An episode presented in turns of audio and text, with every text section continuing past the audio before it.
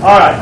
I'm going to keep my remarks brief and take us right to our afternoon speaker. Our afternoon speaker is Professor David Hackett Fischer, University Professor and Warren Professor of History at Brandeis University, and Pulitzer Prize-winning author of a number of books, including Albion's Seed, The Great Wave, Paul Revere's Ride, Washington's Crossing, which you have, and Liberty and Freedom, a visual history of America's founding ideas.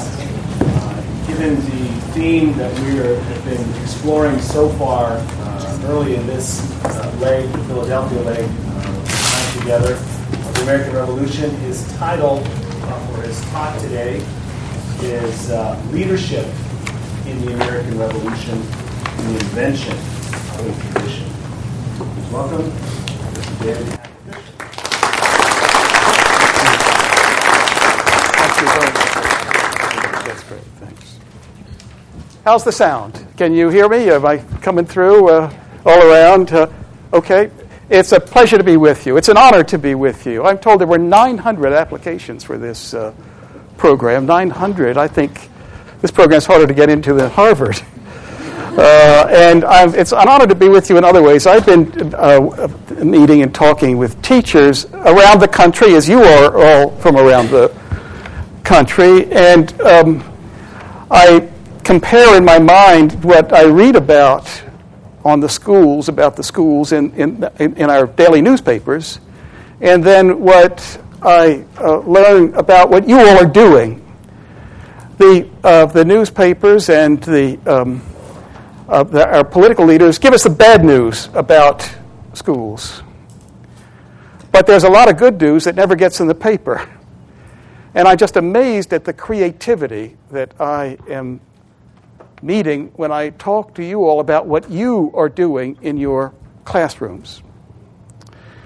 So what I want to do today is to talk a little bit about what I've been doing, first in some of my own writing, and then when I try to put it to work in the classroom, what opportunities and problems I'm meeting. And then I hope we can get into some of your experiments that way and compare notes.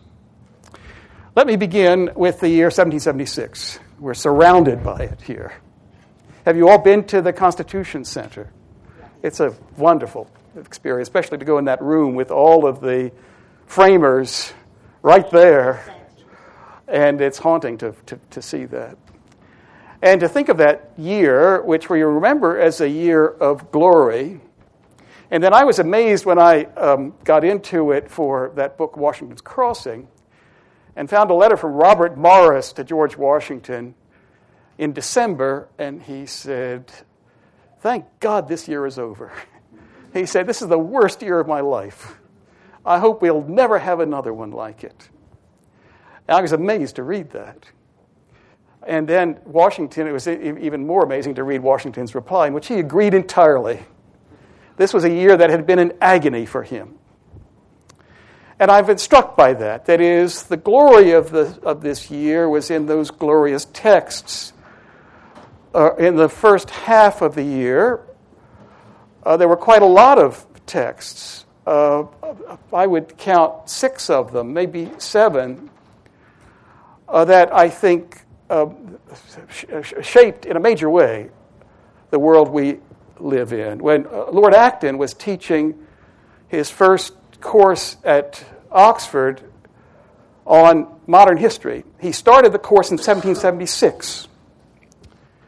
And the reason he did that were these works. The first of them you've been through very carefully recently, just this morning, I think, and that's the Declaration of Independence. I won't go over that again.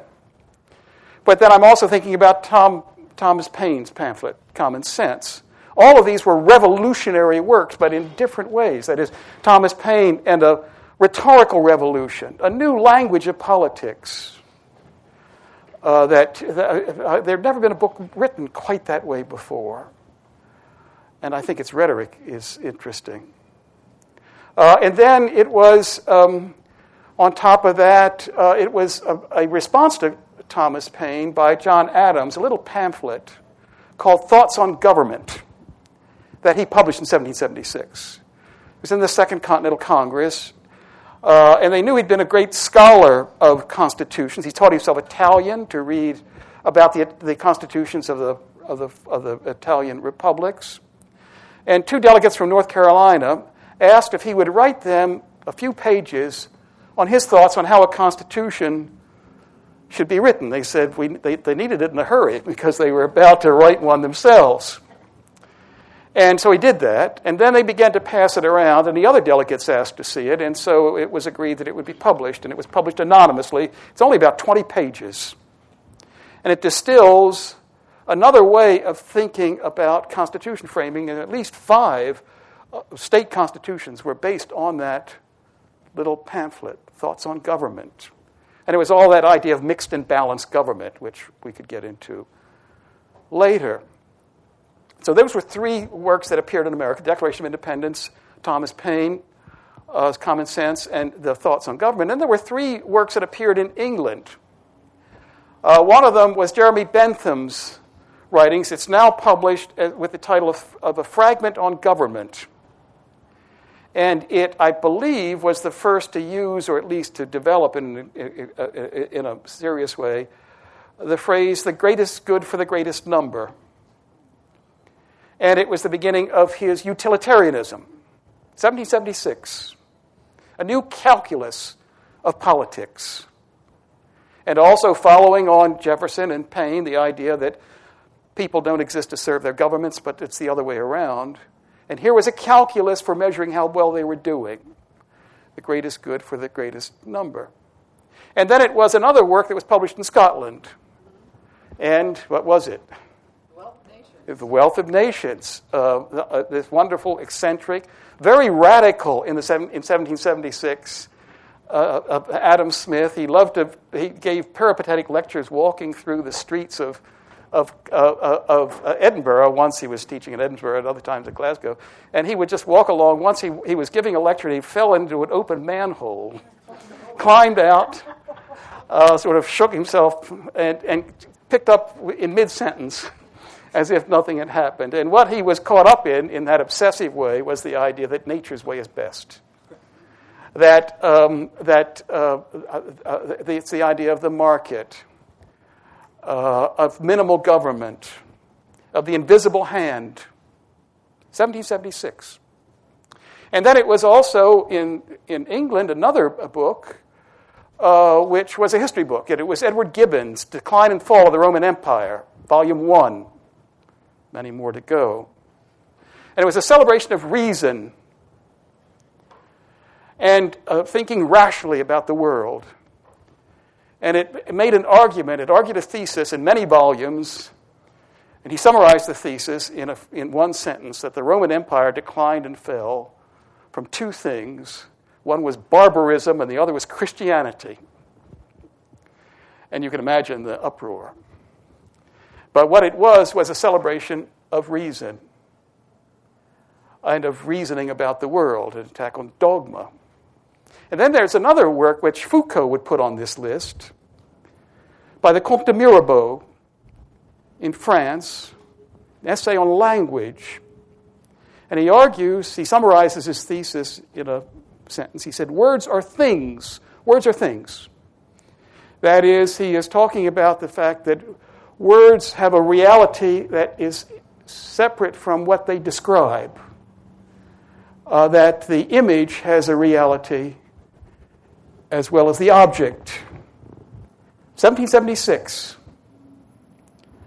And I think you put these things together, and I think we can see why it would be that Lord Acton would begin his idea of modern history in this year. But then there was the second half of that year, which is what Robert Morris and George Washington remembered so painfully. And it was 6 months in which the Americans almost lost the revolution, came within, and to the very edge of losing it all. And my book, Washington's Crossing, is a little bit about that. And what I have done in that, all of my work is a series of inquiries. I thought I'd just tell the story of Washington's Crossing, and I got into it, and I found something I hadn't expected to find. And let me summarize that in just a few minutes.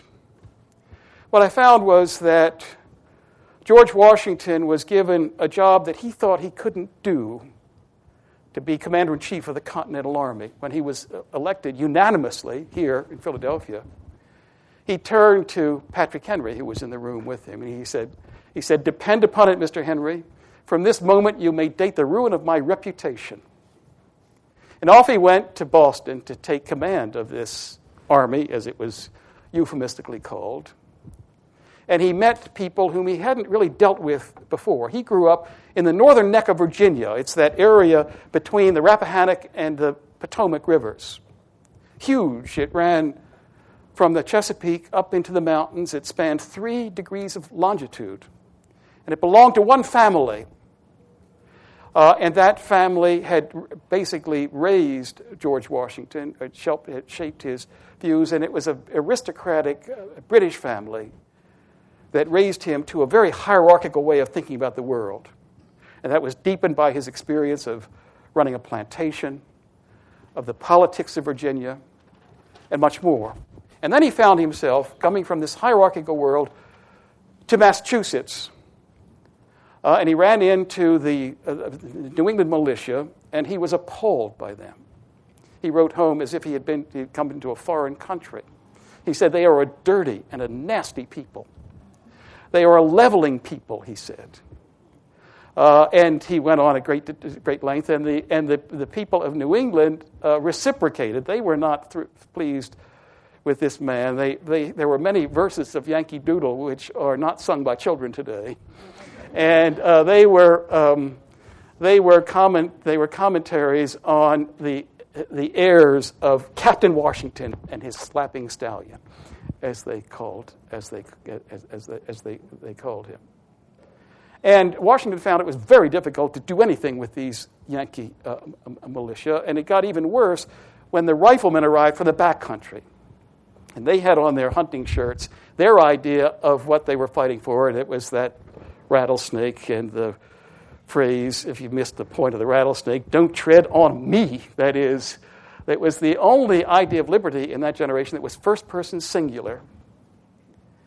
And they were also slaveholders, and they camped next to these New England militia. A good many of the militia, New England militia, were slaves, the former slaves themselves. And there were catcalls and insults, and then fists began to fly.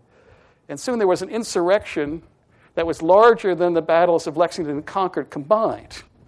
And George Washington rode into the center of this melee, and he took a backcountry rifleman in one hand and a militiaman in the other. In the source that we have, he, quote, "spoke with them," end quote. And he put a stop to it. But the question was, how would he lead these men? And it got worse. It got worse when the Philadelphia Associators joined the army later. They came from here, and they were Benjamin Franklin's idea of a militia. They elected their own officers. Each battalion had a committee of privates that told the officers how to run the war, how to dress. You can imagine how George Washington felt about that. And on top of that, there were the so-called silk stocking regiments, Smallwood's Maryland Regiment, and these were sons of planters, very purse-proud they were. And they insisted on a covenant in which they said that if they were treated in ways that infringed their honor, they reserved the right to go home. So here were 4 different ways of thinking about the cause, and Washington had to make them into an army. And he led them from New England down to New York. And as he did, the British made their greatest effort to defeat the American War, the American Revolution, in the late summer of 1776, and the result was a catastrophe for the American cause. The British and these German soldiers, a lot of my book is about these guys who were highly professional, very good at their jobs, and there were a lot of them, 35,000 of them. And Washington was outnumbered. He was up against a group of generals who had, on the average, more than 25 years' experience. His generals had about 1 year's experience. And the result was that everything failed on the American side. Intelligence failed. Discipline failed. The camp sanitation failed, which was a desperate thing because people got sick and the morbidity and the mortality rose very high. Logistics failed. And the American army was defeated in one battle after another. And it went on from August through to November. And the worst of it was in November when a fragment of the American army had put itself into a fortified position that is now Fort Washington in New York City, and on very high ground. And they were surrounded and forced to surrender. And George Washington watched from the other shore of the Hudson. He was on the Jersey Palisades. And he watched as these British troops, who did not think well of the American rebels, as they called them, they were fighting for a cause, too, of order and discipline. They were fighting by rules in Europe, and one of the rules was that in war, a captor could decide whether his captive should live or die. And they decided, some of them, that some of these American rebels were not fit to live, and they killed them, murdered them, while Washington looked on helplessly from across the Hudson River. And he was reduced, we have an eyewitness account, he was reduced to tears, weeping in frustration. Nothing he could do to stop this horror that was unfolding before his eyes. And then he led his army in retreat across the state of New Jersey. And as he went, he asked a young lieutenant of infantry, who was James Monroe, future president, fifth president, to stand by the side of the road in Newark and count the army as it went by. It had been about 30,000 in midsummer. In November, it was down to 3,000 men. He'd lost 90% of his army. And he was forced to retreat all the way across New Jersey over the Delaware River. And there he came to rest. And in just a short period, these British commanders had recovered a large part of New York, a large part of New Jersey, and then they also struck in that same week and took possession of Rhode Island. So they had recovered. They thought they'd recovered for the crown 3 out of the 13 colonies in just about 2 months. And then they issued a proclamation of amnesty, and many, many thousands of people in New Jersey accepted the terms and swore allegiance to George III. And on both sides, leaders thought that was it. There'd be another campaign maybe to mop it up, but it was really over. And then what happened next was what really surprised me. What happened was that somehow these American generals and also the leaders in the Continental Congress found the resolve to go on. And what they did was to invent something new in the world, which was as new as those documents in early 1776. And it was a new form of open leadership. Those documents had described an open society as something new in the world, or at least we can say an opening society. Not at all the way open, but what's an open society? It has some sort of democratic element in it, in its politics. It has some idea of private property in its economy. It has an idea of the individual in its social thinking. It has a strong sense of the rule of law. It has a conception of pluralism within this system, and I think that defines what I would understand as an open society. And open societies pose many problems. One particular problem they pose is about leadership. They require people to lead in a different way. And Washington wrote a letter after he was dealing with those militiamen and the backcountry riflemen, and he said, a people unaccustomed to restraint cannot be drove, they must be led. And he said that with an air of discovery about it, because it wasn't the way he ran his plantation. And so what he began to do, and the others around him, was to work out a new way of what I would call open leadership. And I think that was as important as anything that happened in 1776. And it was the beginning of a tradition of open leadership that I think we see in opening societies all around the world. And we can see it developing as a tradition by a process of reinvention, which is what I think much of your work is going to be about in this seminar, because the 3 great inventors and reinventors I'm going to be talking about them a little bit today, will be George Washington and Abraham Lincoln and Franklin Roosevelt. I think all had a role in continuously reinventing this tradition. But what was this idea? We can see it happening as these men are in their camps in late November and December of 1776, trying to put the pieces together again. And the first thing they did was to return to what they all called the cause.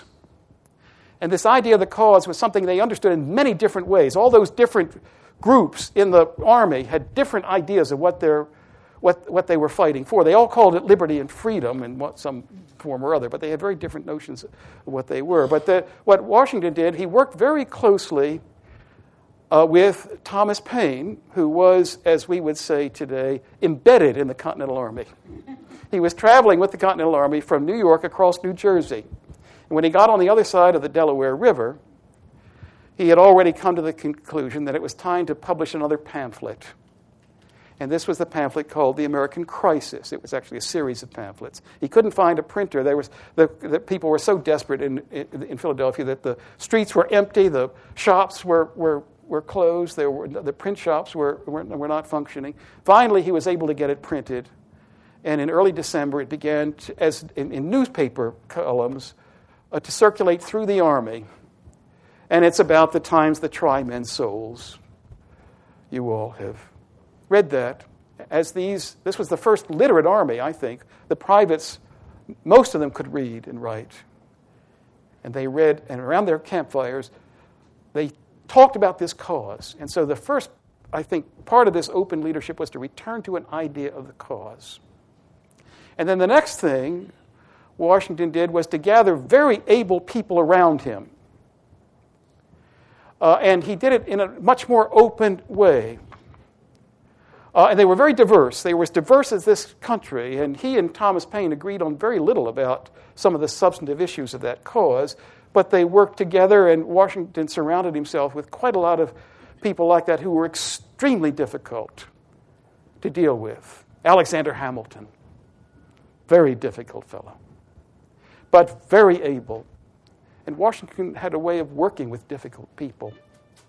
And then he also invented a way of working with them together in new open councils of war. And I got really interested in councils of war, partly because I found something. It was on the night before the first Battle of Trenton. I won't go into the military details of it. Suffice to say that two armies were camped on opposite sides of a small creek called Assunpink Creek that flows through Trenton.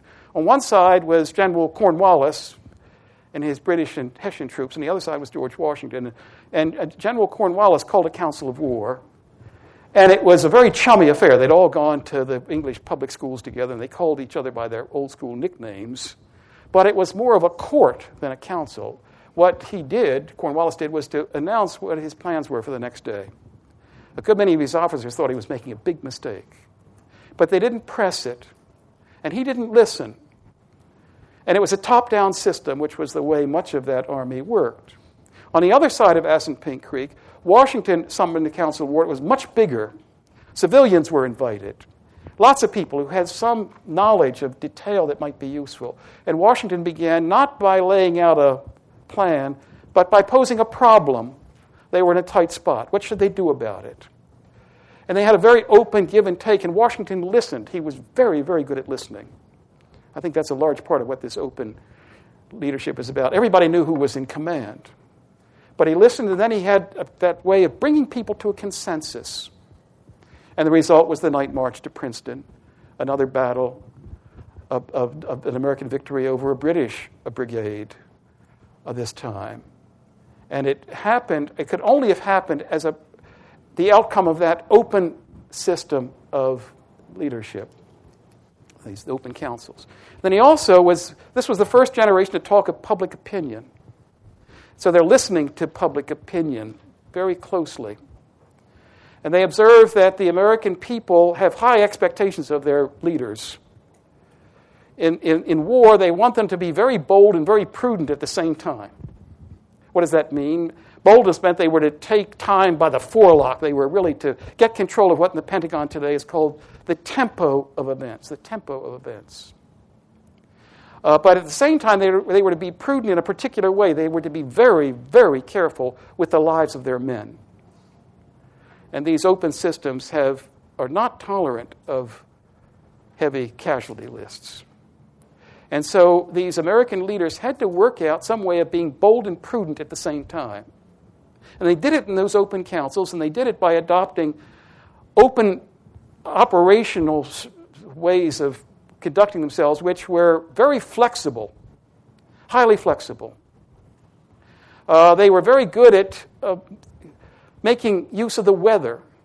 This keeps recurring in the military history of the Revolution. And it was the storm on the Delaware that Washington turned to his advantage. It was the fog at Long Island where he did the same thing. And it's a long list of weather opportunities. And the same sort of opportunities might have come up on the British side. But there's an old Yankee proverb that some folks are weatherwise and some folks are otherwise. And General Washington was weatherwise and General Howe was otherwise. And it came out of being able to think very flexibly in a very pragmatic way about all this. They did lots of other things which I go into in detail in my book, which I won't do today, but it's about how they used lots of things that the Pentagon talks about today, force multipliers. They used mobility. They moved very quickly by 18th century standards. They marched at 2 miles an hour. General Howe was marching at 1 mile an hour, and he said they move with more celerity than we. And they did various other things of that sort as well. And the result of all of this was a great success. It was a turning of the tide in that New Jersey battle. I first thought it was about Princeton and Trenton, but then I discovered that it was a campaign that went on from mid-December up into the beginning of spring. And in that period, the American Continental Army fought 84 engagements. And it got control of the initiative in this period. And it inflicted heavy losses by a process of attrition, so that General Howe, who started with 35,000 men, by the beginning of the spring is now down to, in one of his lists of effectives, down to 12,000 effectives. And they were able to do that. And then I'm doing another book now. I've been lecturing at the Army War College about these things. My students there are lieutenant colonels, 300 of them in each class, who are often back from Iraq. And they are students of what the Army calls the operational art. Between tactics and strategy, there's this middle layer of operations. Washington has mostly been written about as a general in the Revolution, the war in general, or about a commander on the battlefield. And he lost a lot of battles. My colleague Joe Ellis said he lost more battles than any victorious general in history. And he did lose a lot of them. But he won the campaigns. And the book I'm doing is about 10 campaigns he led. He and General Greene and General Lafayette led in 10 campaigns, and they won 9 of them, even as they lost the major battles. And how did they do it? That open style of leadership. And other American generals led in other campaigns, 13 of them, and they didn't have that open style that was developing in the Continental Army. And they, out of those 13 campaigns, won 2 of them. And we can see what a difference it makes. And then, after the war, Washington applied this open style of leadership to other tasks. The first was what to do in the critical period, 1783 to 1787, when the country seemed to be coming apart. And he began to use exactly that same method of open leadership. And he gathered around him at Mount Vernon a group of very difficult people, but very able and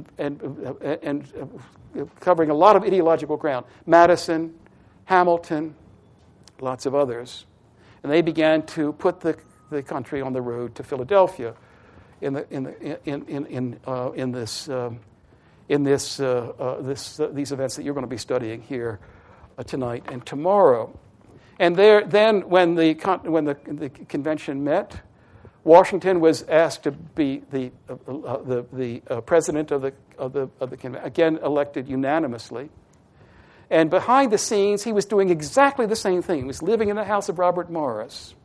He was building those groups. He rarely spoke on the convention floor, but his presence was felt continuously in terms of this open leadership that had all those qualities together. And he'd also brought in something else that he'd started to do in the revolution. It happened in that Princeton-Trenton campaign. And it was an idea that if one wants to keep on the right side of public opinion, it's necessary to do the right thing in the right way. There's an ethical dimension to this. And Washington first began to work with that after he captured that Hessian garrison at Trenton. And the question is what to do with those men. And some people would have done to them as the Americans had been done to at Fort Washington. They would have put them to the sword, but Washington said, we will treat them according to what they called the policy of humanity. And they insisted on that in the Continental Army. Sometimes it didn't quite work, but they kept doing that. And what they did was to link the conduct of the war to the values of the revolution. He kept doing that in the way that he would go about making these decisions in the critical period and in the Constitutional Convention as well, and always getting an idea of doing the right thing in the right way in small aspects of his decision-making. And then he is unanimously elected president of the United States. And he does it once more. He creates a cabinet that was just extraordinarily diverse. He gets John Adams and Alexander Hamilton and Thomas Jefferson and James Madison's brought in from the House of Representatives, and they are put in the same room together and kept there. And it was an extraordinary way of tapping the talent of this country in that very open manner. And he organized his presidency in exactly the same way that he'd run his councils of war. The cabinets and the councils of war are doing just that, being conducted in just that sort of way. He's very flexible, and there's a kind of political flexibility, even as his strong sense of the cause. The cause is now about the republic. It's not just about liberty and freedom in a disembodied way, but it's about an idea of a free republic. And that idea of the cause is understood in different ways, but that the cause is always there. But then he serves that idea very flexibly. And one thing he does is, for example, he takes up the question of economics. And he is a man of property himself. He has a great sympathy for Adam Smith. He likes that idea of the invisible hand. But he also observes that in a republic, sometimes the visible hand is useful too. And so the result is an American approach to what I would call mixed enterprise, in which he shifts back and forth, encourages Hamilton to do that. The visible hand comes into it with the banks and the public credit and all of that. But at the same time, he's trying to strengthen this market system.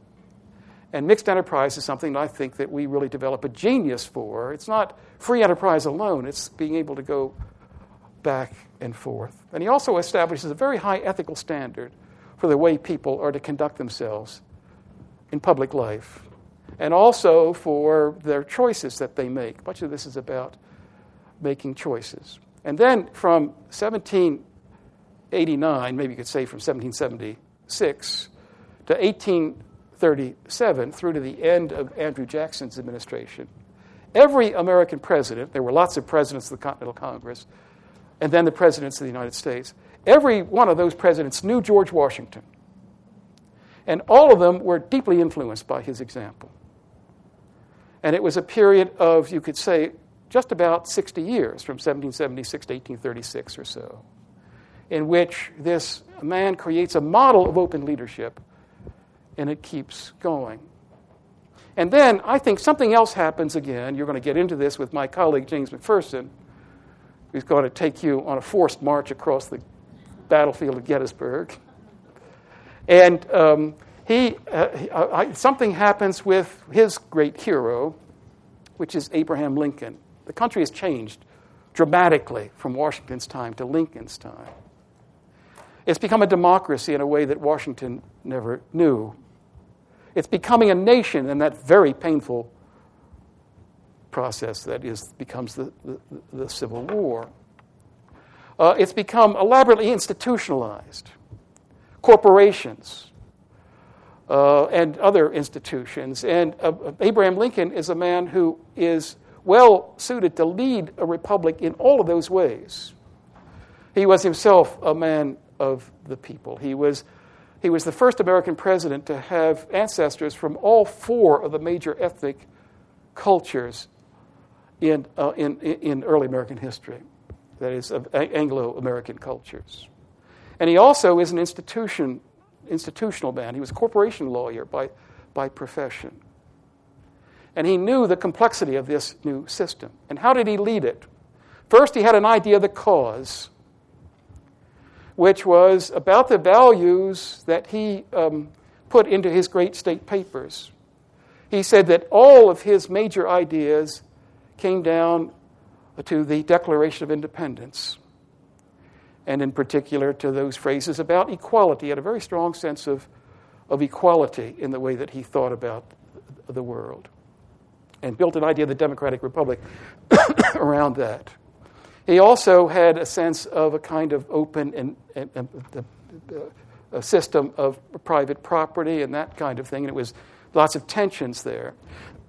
But then he has to lead this republic in the hour of one of its greatest travails. And how does he do it? First, he becomes in the great state papers, he gives the classic expression to this idea, to that idea of the cause. Then he gathers a group around him, and they are his cabinet. Who does he put in his cabinet? Doris Kearns has just written a book about this. He puts into his cabinet all of his enemies and rivals in the Republican Party. And it is an explosive combination. But he makes it work. He holds them together. He taps their creative energies, just in the way that Washington had done that. And he has to energize the American economy as it's been split in two. And how does he do that? He does it by mixed enterprise, that very flexible sort of way of working. He also makes a point of putting his enemy in the wrong and keeping him there. That was a phrase from Samuel Adams. He said, put your enemy in the wrong and keep him there, a good maxim in war as well as politics. He was thinking of Boston politics, and he applied it to the War of Independence. And it was exactly what Lincoln did brilliantly in the American Civil War. The example was the Sumter crisis, where the Jefferson Davis and Alexander Hamilton Stevens, particularly Jefferson Davis, are just itching. He's just itching to have at the Yankees. And what Lincoln does is to maneuver Jefferson Davis into firing the first shot at Fort Sumter. He puts his enemy in the wrong, and he keeps him there. And he united much, though not all, of the North in the process of doing that, in the same way that Washington had used the policy of humanity to rally people in the American War of Independence. And we can see this open system of leadership reinvented for an America that has been transformed from the time of Washington. And then from Lincoln's time, for another period of 60 years, it goes from 1860 through to 1920. Most of the presidents in that period were deeply influenced by Lincoln's example. This was particularly the case not only for the Republicans in the 19th century who followed him, but it was also for Theodore Roosevelt in the 20th century. Roosevelt, when he took the oath as president, wore a ring, and in the ring was a lock of Lincoln's hair. And he always spoke of the way in which he modeled. He said whenever he came to a difficult question, he would always ask him, what would Lincoln do? And the amazing thing to me is that Woodrow Wilson did exactly the same sort of thing. Woodrow Wilson is a son of the South. But he also was a nationalist, deeply interested in Lincoln and in his ethical style of democratic Republican politics. And so here's another period of 60 years from Lincoln to the generation of Theodore Roosevelt and Woodrow Wilson with that style that Lincoln had personified. And then there's a third great period in American history, and it starts in 1933. And the central figure is Franklin Roosevelt. And Roosevelt also facing the question of how to lead this country as it struggles with two huge challenges. The first is the Great Depression, and the other is the war. And he himself begins to reinvent that idea of open leadership in yet a new form. Now the world has changed profoundly from Lincoln's time. Now the president has to be a global leader as well as a national leader. He has to be able to move within the new media that are developing so rapidly. And the ethnic calculus of American politics has become much more intricate. And in all of those ways, Franklin Roosevelt began to excel. And it's very interesting to read the new books. There's a rediscovery of Franklin Roosevelt on the right these days, at least on some parts of the right. I'm thinking about Conrad Black and others who are studying the way in which he did his leading. What did he do when he? First of all, he did this when he was governor of New York. Much of this develops in his gubernatorial career. But then, when he goes to Washington, he creates a cabinet, even a series of cabinets, which are incredibly diverse. Even more so as it goes through from Washington to Lincoln to Washington, the diversity increases. So FDR has not only his cabinet, which has been described as probably the most diverse cabinet that any president ever put together in its ideology, in its gender, in its regional base, in its party base. He makes a point of bringing Republicans in a major way. That is, as he takes America into the war, the major cabinet posts for the conduct of the war are put in the hands of Republicans. And he holds this group together, and he's very good at listening and keeping his counsel in the same way that Lincoln had been, in the same way that Washington had been. And besides having this very diverse cabinet, he has other groups of advisors, lots of back-channel advisors. He encourages people to be in touch with him on a regular basis. He often likes to get opposite teams working on a single problem. And he knows that they're going to come at it in different ways, and he encourages them to go forward that way. And then he picks and chooses from amongst them. He's very interested in public opinion, and he develops new ways of reaching it, inventing the fireside chats.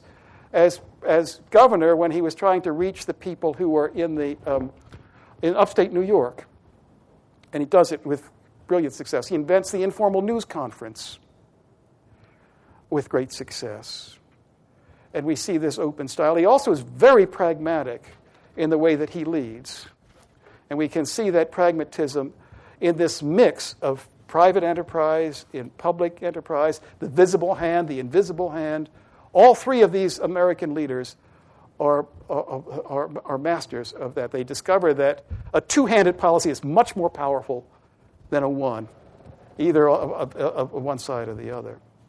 And then after Roosevelt, there's a period of 60 years, exactly 60 years again, that is every American president from 1933 to 1993 served under Franklin Roosevelt in World War II, either in uniform, most of them in uniform, or in high civil posts.